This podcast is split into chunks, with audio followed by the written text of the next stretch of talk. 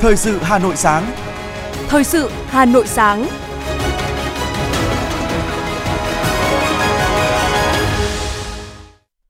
Kính chào quý vị và các bạn. Bây giờ là chương trình thời sự của Đài Phát thanh Truyền hình Hà Nội. Chương trình sáng nay, thứ năm ngày 9 tháng 3 có những nội dung chính sau đây. Hà Nội tích cực chuẩn bị cho hội nghị hợp tác giữa các địa phương Việt Nam, Pháp. Từ ngày 15 tháng 3, Trung Quốc cho phép các công ty du lịch tổ chức khách theo đoàn vào Việt Nam. Khởi tố vụ án bắt tạm giam 6 đối tượng tại Trung tâm đăng kiểm xe cơ giới 2907D tại xã Mai Lâm, Đông Anh, Hà Nội. Phần tin thế giới có những sự kiện nổi bật. Tổng thư ký NATO cảnh báo lực lượng vũ trang Ukraine có thể thất thủ ở Bakhmut những ngày tới. Bãi biển tại 9 thành phố Philippines bị ô nhiễm sau vụ chìm tàu chở dầu. Sau đây là nội dung chi tiết. Thưa quý vị, hôm qua Liên đoàn Thương mại và Công nghiệp Việt Nam VCCI phối hợp với Bộ Tài nguyên và Môi trường tổ chức hội thảo góp ý dự thảo luật đất đai sửa đổi. Tại hội thảo, các đại biểu tập trung thảo luận những vấn đề liên quan tới giá đất, thu hồi, bồi thường, hỗ trợ tái định cư và mong muốn dự thảo luật sẽ được hoàn thiện một cách tốt nhất, góp phần đưa chính sách, pháp luật đất đai đi vào thực tiễn cuộc sống, nhất là trong việc bảo vệ quyền lợi hợp pháp, chính đáng của doanh nghiệp, người dân, phục vụ phát triển kinh tế xã hội. Đề cập điểm mới trong dự thảo luật là quyền của người thuê đất trả tiền hàng năm, Phó Thủ tướng Chính phủ Trần Hồng Hà cho biết quy định này nhằm khai thác sử dụng đất một cách hiệu quả, kiểm soát điều tiết thị trường đất đai ổn định, không lạm dụng tạo nguồn thu từ tài nguyên đất đai. Hiện nay mọi đối tượng có thể thuê đất từ 50 đến 60 năm nhưng trả tiền hàng năm nhằm khắc phục tư duy nhiệm kỳ trong quản lý sử dụng đất đai. Tuy nhiên quy định này cần được tính toán, nghiên cứu kỹ để khuyến khích phương thức trả tiền thuê đất hàng năm, tạo sự yên tâm cho doanh nghiệp đầu tư dự án lớn.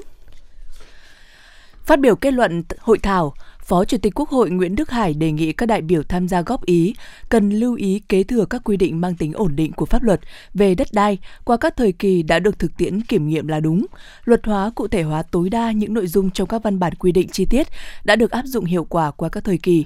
Tuy nhiên, phải đảm bảo tính tổng thể, chiến lược, lâu dài, tuyệt đối không hợp thức hóa những vướng mắc có tính chất vi phạm, đề phòng cài cắm lợi ích nhóm vào dự luật – Đối với VCCI, Phó Chủ tịch Quốc hội đề nghị phát huy hơn nữa vai trò trong việc tham gia vào dự án luật, tổ chức các hội nghị hội thảo, các tọa đàm chuyên sâu, đặc biệt là những nội dung liên quan đến đấu giá đất, đấu thầu dự án sử dụng đất, khung giá đất, tài chính về đất đai, thu hồi, đền bù, hỗ trợ tái định cư, chuyển đổi mục đích sử dụng đất – Phó Chủ tịch Quốc hội Nguyễn Đức Hải cũng đề nghị đại diện cơ quan soạn thảo lắng nghe, báo cáo đầy đủ với cấp có thẩm quyền, nghiên cứu tiếp thu các ý kiến để hoàn thiện dự thảo luật. Các bộ ngành hữu quan, các đại biểu tiếp tục đồng hành với cơ quan soạn thảo, cơ quan thẩm tra để đóng góp ý kiến cho việc hoàn thiện dự thảo luật.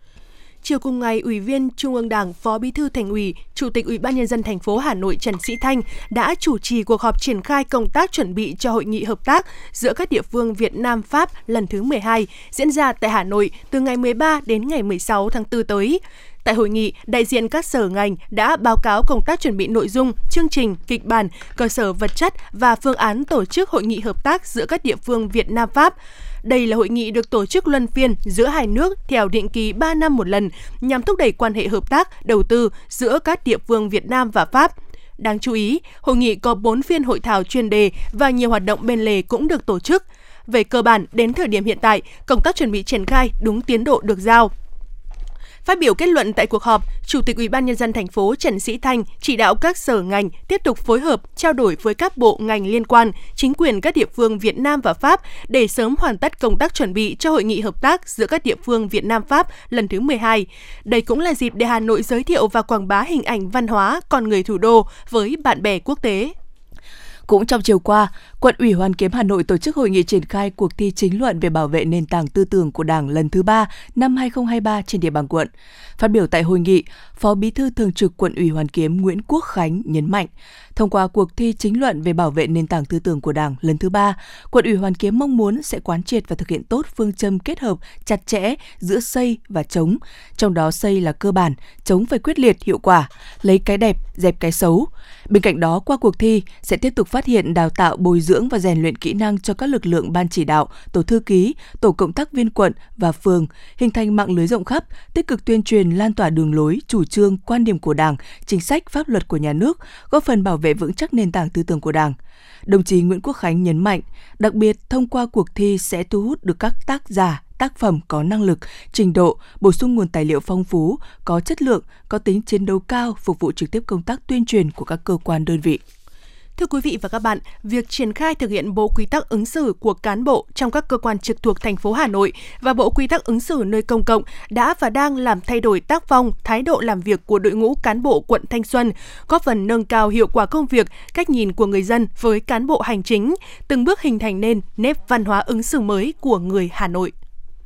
Là phường có tốc độ đô thị hóa cao, người dân từ nhiều tỉnh thành đến làm việc, định cư, sinh sống nhiều – Do đó, trong lối sống văn hóa ứng xử của người dân có nhiều khác biệt. Để triển khai, áp dụng, đưa bộ quy tắc ứng xử của thành phố vào thực tế cuộc sống, cấp ủy chính quyền, các ngành đoàn thể phường Thanh Xuân Nam, quận Thanh Xuân đã nghiên cứu tìm hiểu nhiều giải pháp để mọi người hiểu và tự hào về giá trị văn hóa, truyền thống, xây dựng nếp sống văn minh thanh lịch của người Trường An. Bà Nguyễn Thị Hương chia sẻ cán bộ hội viên phụ nữ của phường Thanh Xuân Nam và cán bộ hội viên phụ nữ của quận Thanh Xuân uh, hiểu hơn về bộ quy tắc ứng xử nơi công cộng trên địa bàn thành phố Hà Nội và cũng giúp chúng tôi tiếp tục uh, làm tốt việc uh, xây dựng chuẩn mực của người phụ nữ thủ đô uh, trung hậu sáng tạo đảm đang thanh lịch uh, góp một phần uh, nhỏ bé của mình để xây dựng thủ đô của mình ngày một văn minh và hiện đại hơn. Thực hiện hai bộ quy tắc ứng xử của thành phố, quận Thanh Xuân đã kịp thời ban hành nhiều văn bản chỉ đạo về công tác triển khai gắn với nhiệm vụ chính trị của địa phương và thực hiện chủ đề công tác năm của thành phố, kỷ cương, trách nhiệm, hành động, sáng tạo, phát triển nhằm xây dựng nét đẹp văn hóa nơi công sở, nhằm nâng cao chỉ số hài lòng của tổ chức, cá nhân đối với sự phục vụ của các cơ quan hành chính trên địa bàn quận. Để có được sự chuyển biến trong nhận thức, hành động của người dân, có phần đưa bộ quy tắc ứng xử vào trong cuộc sống, đội ngũ cán bộ ở cơ sở đóng vai trò nòng cốt trong công tác tuyên truyền vận động để người dân hiểu và làm theo. Theo bà Đào Thị Thanh Tâm, Phó Chủ tịch Ủy ban nhân dân phường Kim Giang, quận Thanh Xuân, qua việc triển khai bộ quy tắc ứng xử của thành phố, việc thực hiện nhiệm vụ, quyền hạn trong thực thi công vụ của cán bộ, công chức, người lao động trên địa bàn quận Thanh Xuân có nhiều chuyển biến tích cực. Ý thức tôn trọng, phục vụ người dân, tổ chức doanh nghiệp khi đến liên hệ công tác, giải quyết thủ tục hành chính được nâng cao rõ rệt. Công tác kiểm tra, giám sát, thực hiện quy tắc ứng xử được duy trì thường xuyên, tập trung vào những vấn đề bức xúc của nhân dân, tổ chức và doanh nghiệp. Phường Kim Giang luôn coi đây là một trong những nhiệm vụ trọng tâm và là hàng đầu đối với ờ, thực hiện nhiệm vụ chính trị. Hàng tháng tại các cuộc hội nghị giao ban đối với ờ, công chức trong phường chúng tôi cũng kiểm điểm đánh giá lại những uh, thực hiện những nhiệm vụ trong tháng vừa qua và phương hướng trong cái tháng tới để đạt những kết quả cũng như là giải quyết những việc tồn động hoặc là những cái mà người dân người ta có ý kiến bức xúc. Và hiện tại thì cũng thực hiện chính quyền đô thị thì công chức được ừ, phân công xuống các khu dân cư tổ dân phố đấy. Thì hàng tháng các bạn ấy cũng đều là lắng nghe lại những ý kiến trực tiếp của người dân tại đó phản ánh và sẽ tiếp thu và về báo cáo tập thể lãnh đạo phường và tìm hướng khắc phục và giải quyết ngay những cái vấn đề đó. Còn đối với bộ phận một cửa thì chúng tôi cũng đã có một cái mô hình gọi là cái sáng kiến của quận đấy ạ. Chúng tôi là có cái cái mã QR QR để tra cứu thủ tục hành chính, giúp người dân hạn chế thời gian cũng như là um, để giải quyết và tra cứu nhanh những các thủ tục hành chính. Có thể khẳng định, việc thực hiện hai bộ quy tắc ứng xử đã được các cấp ủy Đảng, chính quyền, Ủy ban Mặt trận Tổ quốc và các đoàn thể chính trị xã hội từ quận tới cơ sở tập trung quán triệt, tuyên truyền, chỉ đạo triển khai quyết liệt bài bản tới toàn thể cán bộ, đảng viên, công chức, viên chức, người lao động của cơ quan, đơn vị trực thuộc và toàn thể nhân dân trên địa bàn quận. Ý thức của mỗi cán bộ, công chức, viên chức, người lao động trong các cơ quan, đơn vị thuộc quận được tăng cường, tạo sự chuyển biến về tư tưởng, nhận thức và hành động trong quá trình thực thi công vụ. Chỉ số hài lòng của tổ chức cá nhân đối với sự phục vụ của các cơ quan hành chính quận Thanh Xuân được nâng cao. Việc thực hiện các bộ quy tắc ứng xử đã nhận được sự đồng thuận, hưởng ứng, thực hiện tích cực của các tầng lớp nhân dân, ý thức chấp hành của người dân được nâng lên rõ rệt, nhất là trong thực hiện văn minh đô thị, tham gia các hoạt động nơi công cộng, có phần xây dựng quận Thanh Xuân ngày càng giàu đẹp, văn minh.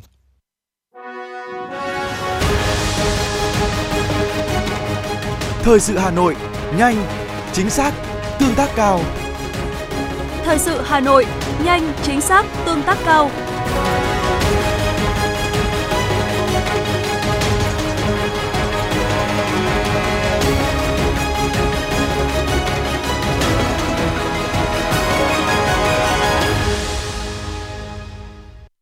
Chương trình thời sự xin được tiếp tục với những thông tin kinh tế. Thưa quý vị và các bạn, ngày 8 tháng 3, thông tin từ Ủy ban Nhân dân thành phố Móng Cái, tỉnh Quảng Ninh cho biết các hoạt động đối với phương tiện thủy vận tải hàng hóa thương mại từ bến Ca Long ở cửa khẩu Ca Long, thành phố Móng Cái đến bến Biên Mậu Đông Hưng, Trung Quốc đã tạm dừng theo cơ chế quản lý tạm thời đối với hoạt động của phương tiện thủy vận chuyển hàng hóa thương mại trên sông biên giới Móng Cái, Đông Hưng. Theo đó, thời gian tạm dừng hoạt động từ 16 giờ 00 phút theo giờ Hà Nội ngày 8 tháng 3 cho đến khi có thông báo mới. Lý do tạm dừng là để tổng kết, đánh giá việc thực hiện cơ chế quản lý tạm thời đối với hoạt động của phương tiện thủy vận chuyển hàng hóa thương mại trên sông biên giới Móng Cái, Đông Hưng và xem xét thống nhất điều chỉnh bổ sung cho phù hợp với tình hình thực tế trong thời gian tới.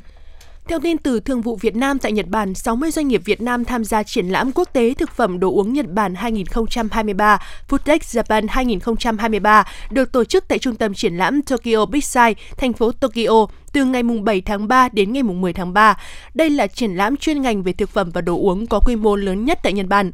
Sau 4 năm gián đoạn bởi dịch bệnh COVID-19, tại Fooddex Japan 2023 có hơn 60 doanh nghiệp Việt Nam tham gia trưng bày, giới thiệu sản phẩm tại các gian hàng. Bên cạnh gian hàng có nhiều công ty có trụ sở tại Nhật Bản chuyên nhập khẩu, phân phối hàng Việt Nam. Con số này lớn hơn nhiều lần so với những năm trước, kể cả trước khi xảy ra dịch COVID-19. Ông Tạ Đức Minh, tham tán thương mại Việt Nam tại Nhật Bản cho biết, các sản phẩm nông thủy sản, thực phẩm, đồ uống đến từ Việt Nam năm nay được trưng bày đa dạng về chủng loại, mẫu mã, thu hút sự chú ý của đông đảo khách tham quan. Đặc biệt nhiều sản phẩm thực phẩm, rau quả chế biến của Việt Nam đã có sự nâng cấp về chất lượng để có thể đáp ứng các tiêu chuẩn vệ sinh an toàn thực phẩm khắt khe của thị trường Nhật Bản. Báo cáo từ kho bạc nhà nước cho biết, trong 2 tháng đầu năm, toàn hệ thống kho bạc nhà nước đã thực hiện phối hợp thu và kiểm soát các khoản chi ngân sách, đảm bảo an toàn, đúng đối tượng thụ hưởng. Kho bạc nhà nước đã phối hợp chặt chẽ với Tổng cục Thuế, Tổng cục Hải quan, chỉ đạo các kho bạc nhà nước, địa phương tiếp tục tập trung nhanh, đầy đủ, kịp thời các khoản thu vào ngân sách nhà nước.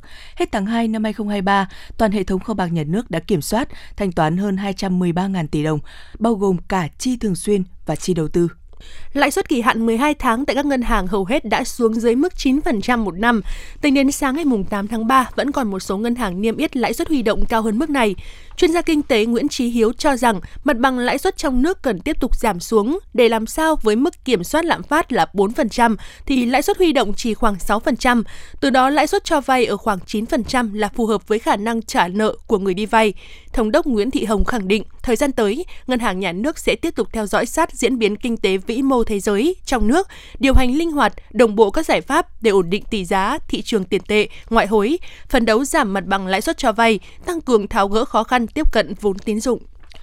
Thưa quý vị và các bạn, sau hơn 10 năm thực hiện chương trình mục tiêu quốc gia về xây dựng nông thôn mới, diện mạo nông thôn ngoại thành Hà Nội đã thực sự khởi sắc. Nhiều chính sách hỗ trợ phát triển nông nghiệp nông thôn đã được Đảng, Nhà nước ban hành. Người dân ở khắp các miền quê đã tận dụng được cơ hội bứt phá vươn lên làm giàu. Cánh đồng chuyên canh hoa giấy của xã Phù Đồng, huyện Gia Lâm ngập tràn sắc hoa khiến ai cũng vui mừng. Cách đây 3 thập niên, toàn bộ nơi này cũng giống như bao vùng nông thôn ngoại thành Hà Nội. Người nông dân chỉ thuần nông nên khá vất vả. Cho đến khi cây hoa giấy được du nhập và đã trở thành ba mũi nhọn phát triển kinh tế của địa phương là chăn nuôi bò sữa, trồng dâu nuôi tầm, trồng hoa cây cảnh. Chỉ riêng nghề trồng hoa giấy đã có hơn 600 hộ tham gia. Đến năm 2020, 40,5 hecta đất lúa kém hiệu quả đã được địa phương chuyển đổi sang trồng hoa giấy, tập trung chủ yếu tại các thôn Phu Đồng 1, Phu Đồng 2, Phu Đồng 3. Giá trị canh tác bình quân đạt từ 200 đến 300 triệu đồng một hecta. Với sự phát triển đúng hướng, Phu Đồng đã đạt được những kết quả đáng tự hào như xóa hộ đói, giảm hộ nghèo, số hộ giàu ngày càng tăng. Năm 2020, Phu Đồng về đích nông thôn mới nâng cao – Năm 2022, địa phương chính thức trở thành xã nông thôn mới kiểu mẫu. Bà Nguyễn Thị Phương, người dân xã Phù Đồng và ông Đặng Tiến Đạt, Phó Chủ tịch Ủy ban nhân dân xã Phù Đồng, huyện Gia Lâm cho biết. Nhà tôi mỗi năm được 7 đến 8 xào nhưng mà uh, thu nhập thì được tầm hơn trăm. Đối với Phù Đồng trong những ờ, năm vừa qua thì uh, nhân dân chuyển đổi từ đất trồng lúa kém hiệu quả chuyển sang trồng uh,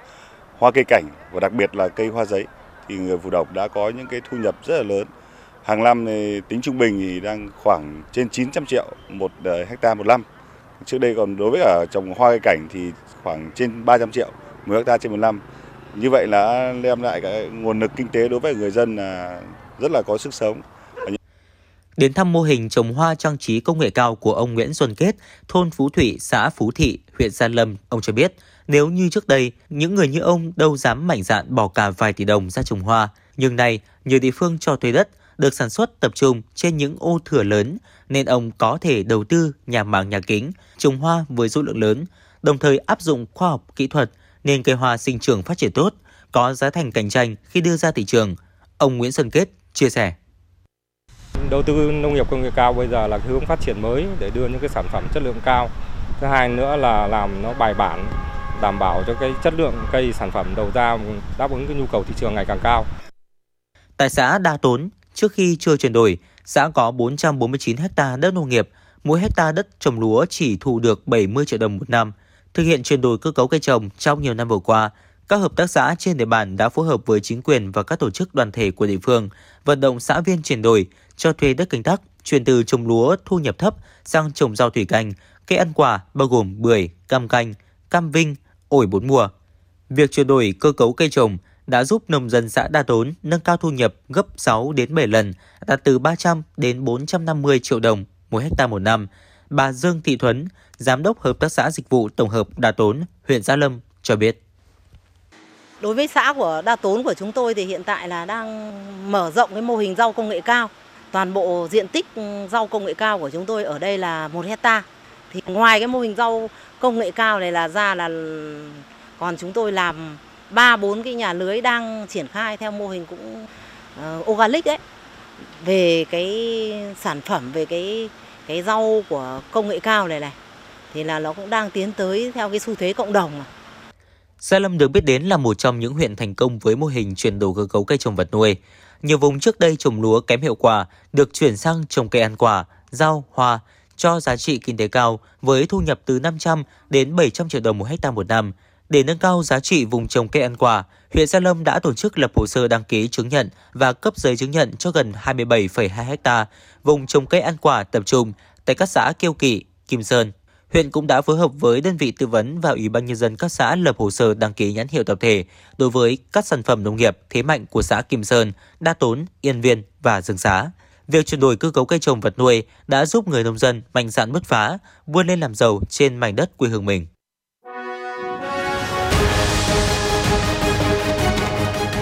FM90 cập nhật trên mọi cung đường. FM90 cập nhật trên mọi cung đường.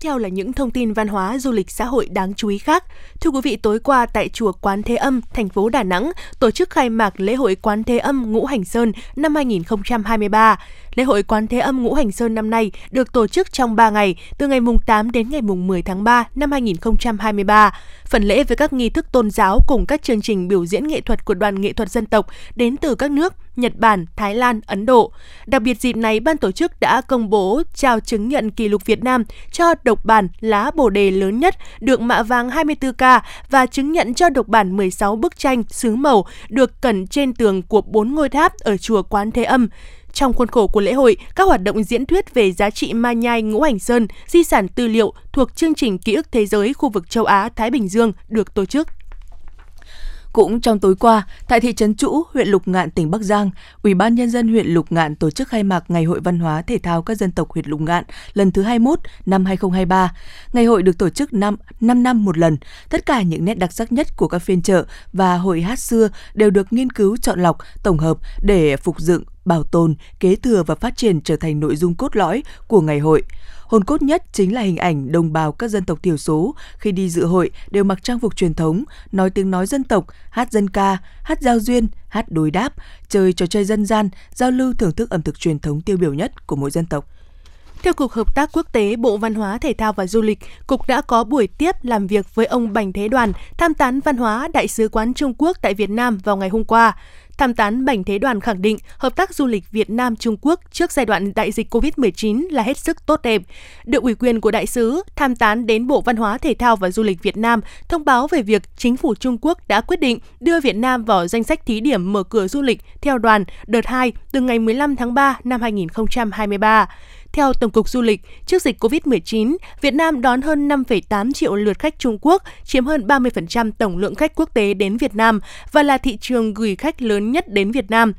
Trung Quốc mở cửa từ ngày 8 tháng 1 năm 2023 và có công bố 20 nước tổ chức khách đoàn, trong đó không có Việt Nam. Chính vì vậy, một số hãng bay và dịch vụ du lịch Việt Nam phải hoãn lại thời gian tổ chức đón khách Trung Quốc. Theo thông tin từ Ban truyền thông câu lạc bộ lữ hành UNESCO Hà Nội, sự kiện UNESCO Travel Fest, hội ngộ ba miền của câu lạc bộ sẽ được tổ chức vào ngày 23 và 24 tháng 3 tới đây với thông điệp cùng nhau trở lại Together Again nhằm gửi đi thông điệp lạc quan về sự hồi phục mạnh mẽ của ngành du lịch Việt Nam. UNESCO Travel Fest 2023 sẽ diễn ra tại Hà Nội với chuỗi hoạt động gồm B2B, kết nối doanh nghiệp, tọa đàm những vấn đề cần khắc phục và giải đáp hậu COVID-19, Dạ tiệc nhằm mục đích mở rộng gắn kết và giới thiệu sản phẩm mới giữa doanh nghiệp hội viên câu lạc bộ và các doanh nghiệp lữ hành. Dịch vụ du lịch, điểm đến trong nước và quốc tế. Ngoài ra, trong khuôn khổ chương trình còn có các hoạt động farm trips, khảo sát tuyến điểm Hoàng Thành Thăng Long Bát Tràng nhằm giới thiệu tới các doanh nghiệp đại biểu các tỉnh thành về những điểm đến đặc sắc của thủ đô ở Hà Nội, qua đó kết nối, khai thác các điểm đến mới trong giai đoạn bình thường mới của ngành du lịch.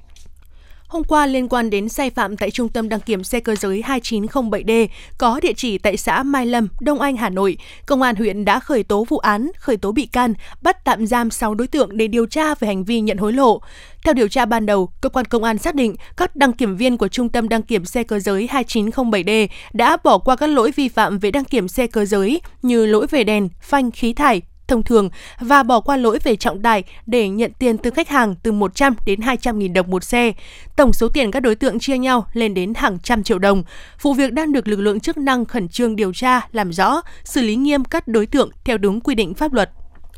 Theo ghi nhận của phóng viên, tính đến ngày hôm qua, sau khi Trung tâm đăng kiểm xe cơ giới 2932D ở Yên Sở Hoàng Mai Hà Nội tự treo biển dừng hoạt động, Hà Nội chỉ còn 7 trên tổng cộng 31 trung tâm hoạt động. Mỗi ngày các trung tâm đăng kiểm tại thành phố chỉ kiểm định được khoảng gần 1.000 xe, trong khi nhu cầu của người dân rất lớn, dẫn đến tình trạng ùn tắc và quá tải tại các trung tâm. Khoảng 17 giờ 20 phút chiều qua trên đường Lê Quang Đạo, khu vực quảng trường trước sân vận động Mỹ Đình, phường Mỹ Đình 1, quận Nam Từ Liêm, Hà Nội, một chiếc Volkswagen mang biển kiểm soát 51F39044 đang dừng tại đường Lê Quang Đạo thì bất ngờ bốc cháy. Dù lái xe đã mượn mình cứu hỏa để dập lửa nhưng bất thành. Ngay sau khi nhận được tin báo, đội cảnh sát phòng cháy chữa cháy và cứu nạn cứu hộ, công an quận Nam Từ Liêm đã điều động một xe chỉ huy và một xe chữa cháy cùng cán bộ chiến sĩ đến hiện trường dập lửa. Sau khoảng 5 phút, đám cháy được dập tắt hoàn toàn. Vụ cháy không gây thiệt hại về người nhưng xe ô tô bị hư hỏng nặng. Theo lái xe, trước đó xe vẫn chạy bình thường, trong khi đang dừng để vận chuyển hàng hóa thì xảy ra cháy. Nguyên nhân vụ cháy đang được lực lượng chức năng điều tra làm rõ.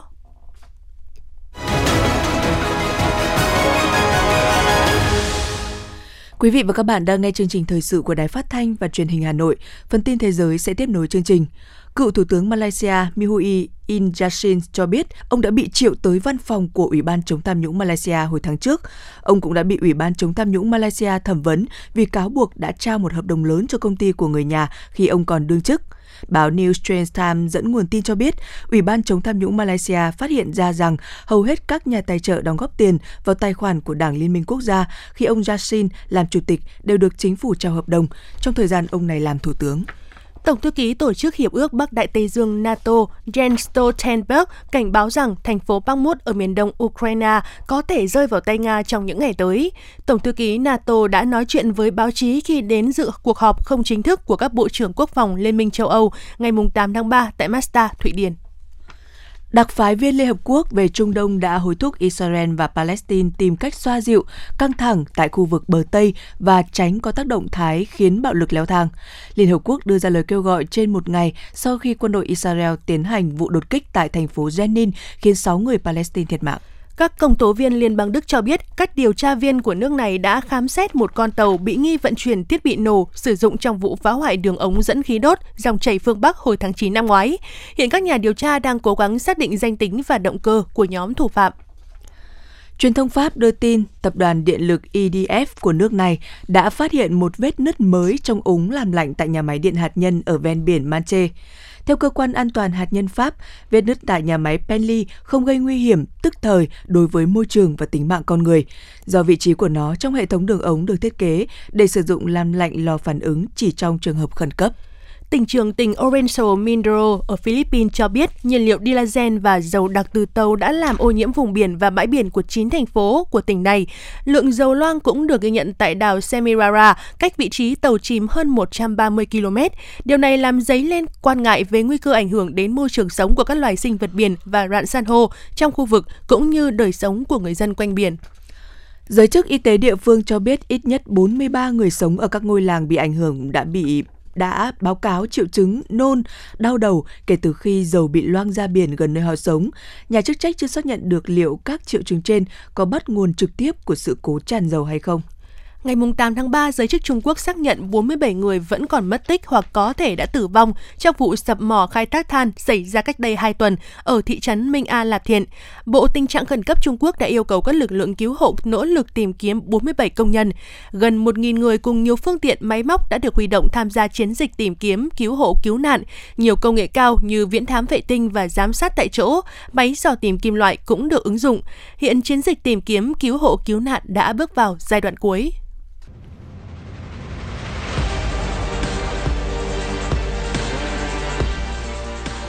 Bản tin thể thao. Bản tin thể thao.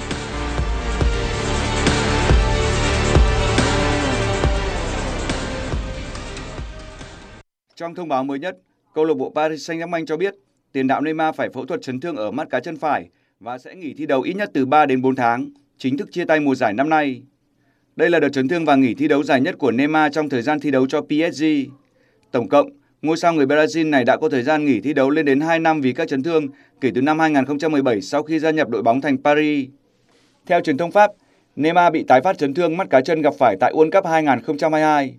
Các cuộc kiểm tra y tế ban đầu cho thấy Neymar bị bong gân mắt cá chân nhưng không bị gãy xương. Tuy nhiên, những chấn thương trước đó gây ra sự suy yếu ở dây chằng và nếu không điều trị sẽ dễ dàng tái phát. Đây sẽ là thiệt thòi không hề nhỏ ảnh hưởng đến tham vọng của Paris Saint-Germain ở mùa giải năm nay. Neymar ghi 18 bàn và có 17 pha kiến tạo cho nhà vô địch Ligue 1 sau 29 trận mùa này. Ngoài ra, PSG mang Neymar về với tham vọng vô địch Champions League. Hiện tại, điều đó dần trở nên xa vời. Tiền đạo Victor Osimhen của Napoli vừa được trao giải vận động viên nước ngoài xuất sắc nhất tại Italia. Giải thưởng này do các nhà báo của Hiệp hội Báo chí nước ngoài tại Italia trao tặng. Đây là phần thưởng xứng đáng cho Osimhen. Chân sút đang dẫn đầu danh sách ghi bàn tại Serie A mùa này với 19 pha lập công góp công đưa Napoli đang dẫn đầu giải đấu, hơn đội xếp thứ hai Inter Milan tới 15 điểm. Sự thăng hoa của Osimhen cùng các đồng đội giúp Napoli lúc này mơ về chức vô địch quốc gia mà kể từ năm 1990, đội bóng này vẫn chưa có được. Osimhen cũng chia sẻ, anh và các đồng đội được truyền cảm hứng từ cố huyền thoại Diego Maradona để cùng cống hiến cho Napoli. Osimhen cho biết, anh chưa bao giờ quên đi xuất thân khiêm tốn của mình và sẽ nỗ lực để thi đấu thành công tại Italia và một ngày nào đó sẽ thực hiện ước mơ được thi đấu tại giải Ngoại hạng Anh. Gần hai thập kỷ qua, Rafael Nadal luôn có mặt trong top 10 những tay vợt hàng đầu thế giới. Tuy nhiên, thành tích ấn tượng này của ông vua sân đất nện chuẩn bị khép lại. Với quyết định không bảo vệ danh hiệu tại giải quần vợt Acapulco mở rộng tuần này, Rafael Nadal sẽ bị trừ 500 điểm trên bảng xếp hạng ATP. Tay vợt người Tây Ban Nha sẽ tiếp tục bị trừ thêm 600 điểm sau khi quyết định rút lui khỏi hai giải Master 1000 đầu tháng 3 là Indian Wells và Miami Master. Qua đó, Rafael Nadal chắc chắn sẽ có lần đầu tiên rơi ra ngoài top 10 trên bảng xếp hạng quần vợt thế giới kể từ năm 2005. Anh lúc này đang là tay vợt số 8 thế giới. Liên tiếp những chấn thương thời gian qua đang ảnh hưởng lớn đến phong độ của tay vợt cựu số 1 thế giới. Bị dạn xương sườn, hai vết rách cơ bụng và tổn thương cơ thắt lưng. Nadal sẽ phải nghỉ thi đấu đến hết tháng 3. Dự báo thì thời tiết, Đài khí tượng thủy văn khu vực Đồng bằng Bắc Bộ dự báo sáng nay Hà Nội nhiều mây,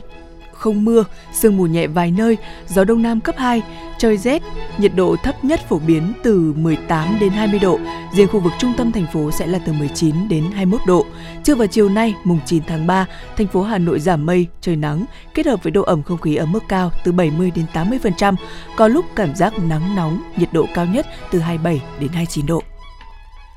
Quý vị và các bạn vừa nghe chương trình thời sự của Đài Phát thanh Truyền hình Hà Nội, chỉ đạo nội dung Nguyễn Kim Khiêm, chỉ đạo sản xuất Nguyễn Tiến Dũng, tổ chức sản xuất Trà My. Chương trình do biên tập viên Thủy Chi, phát thanh viên Hoài Linh Thúy Hằng cùng kỹ thuật viên Quang Ngọc thực hiện. Xin chào và hẹn gặp lại quý vị trong chương trình thời sự 11 giờ trưa nay.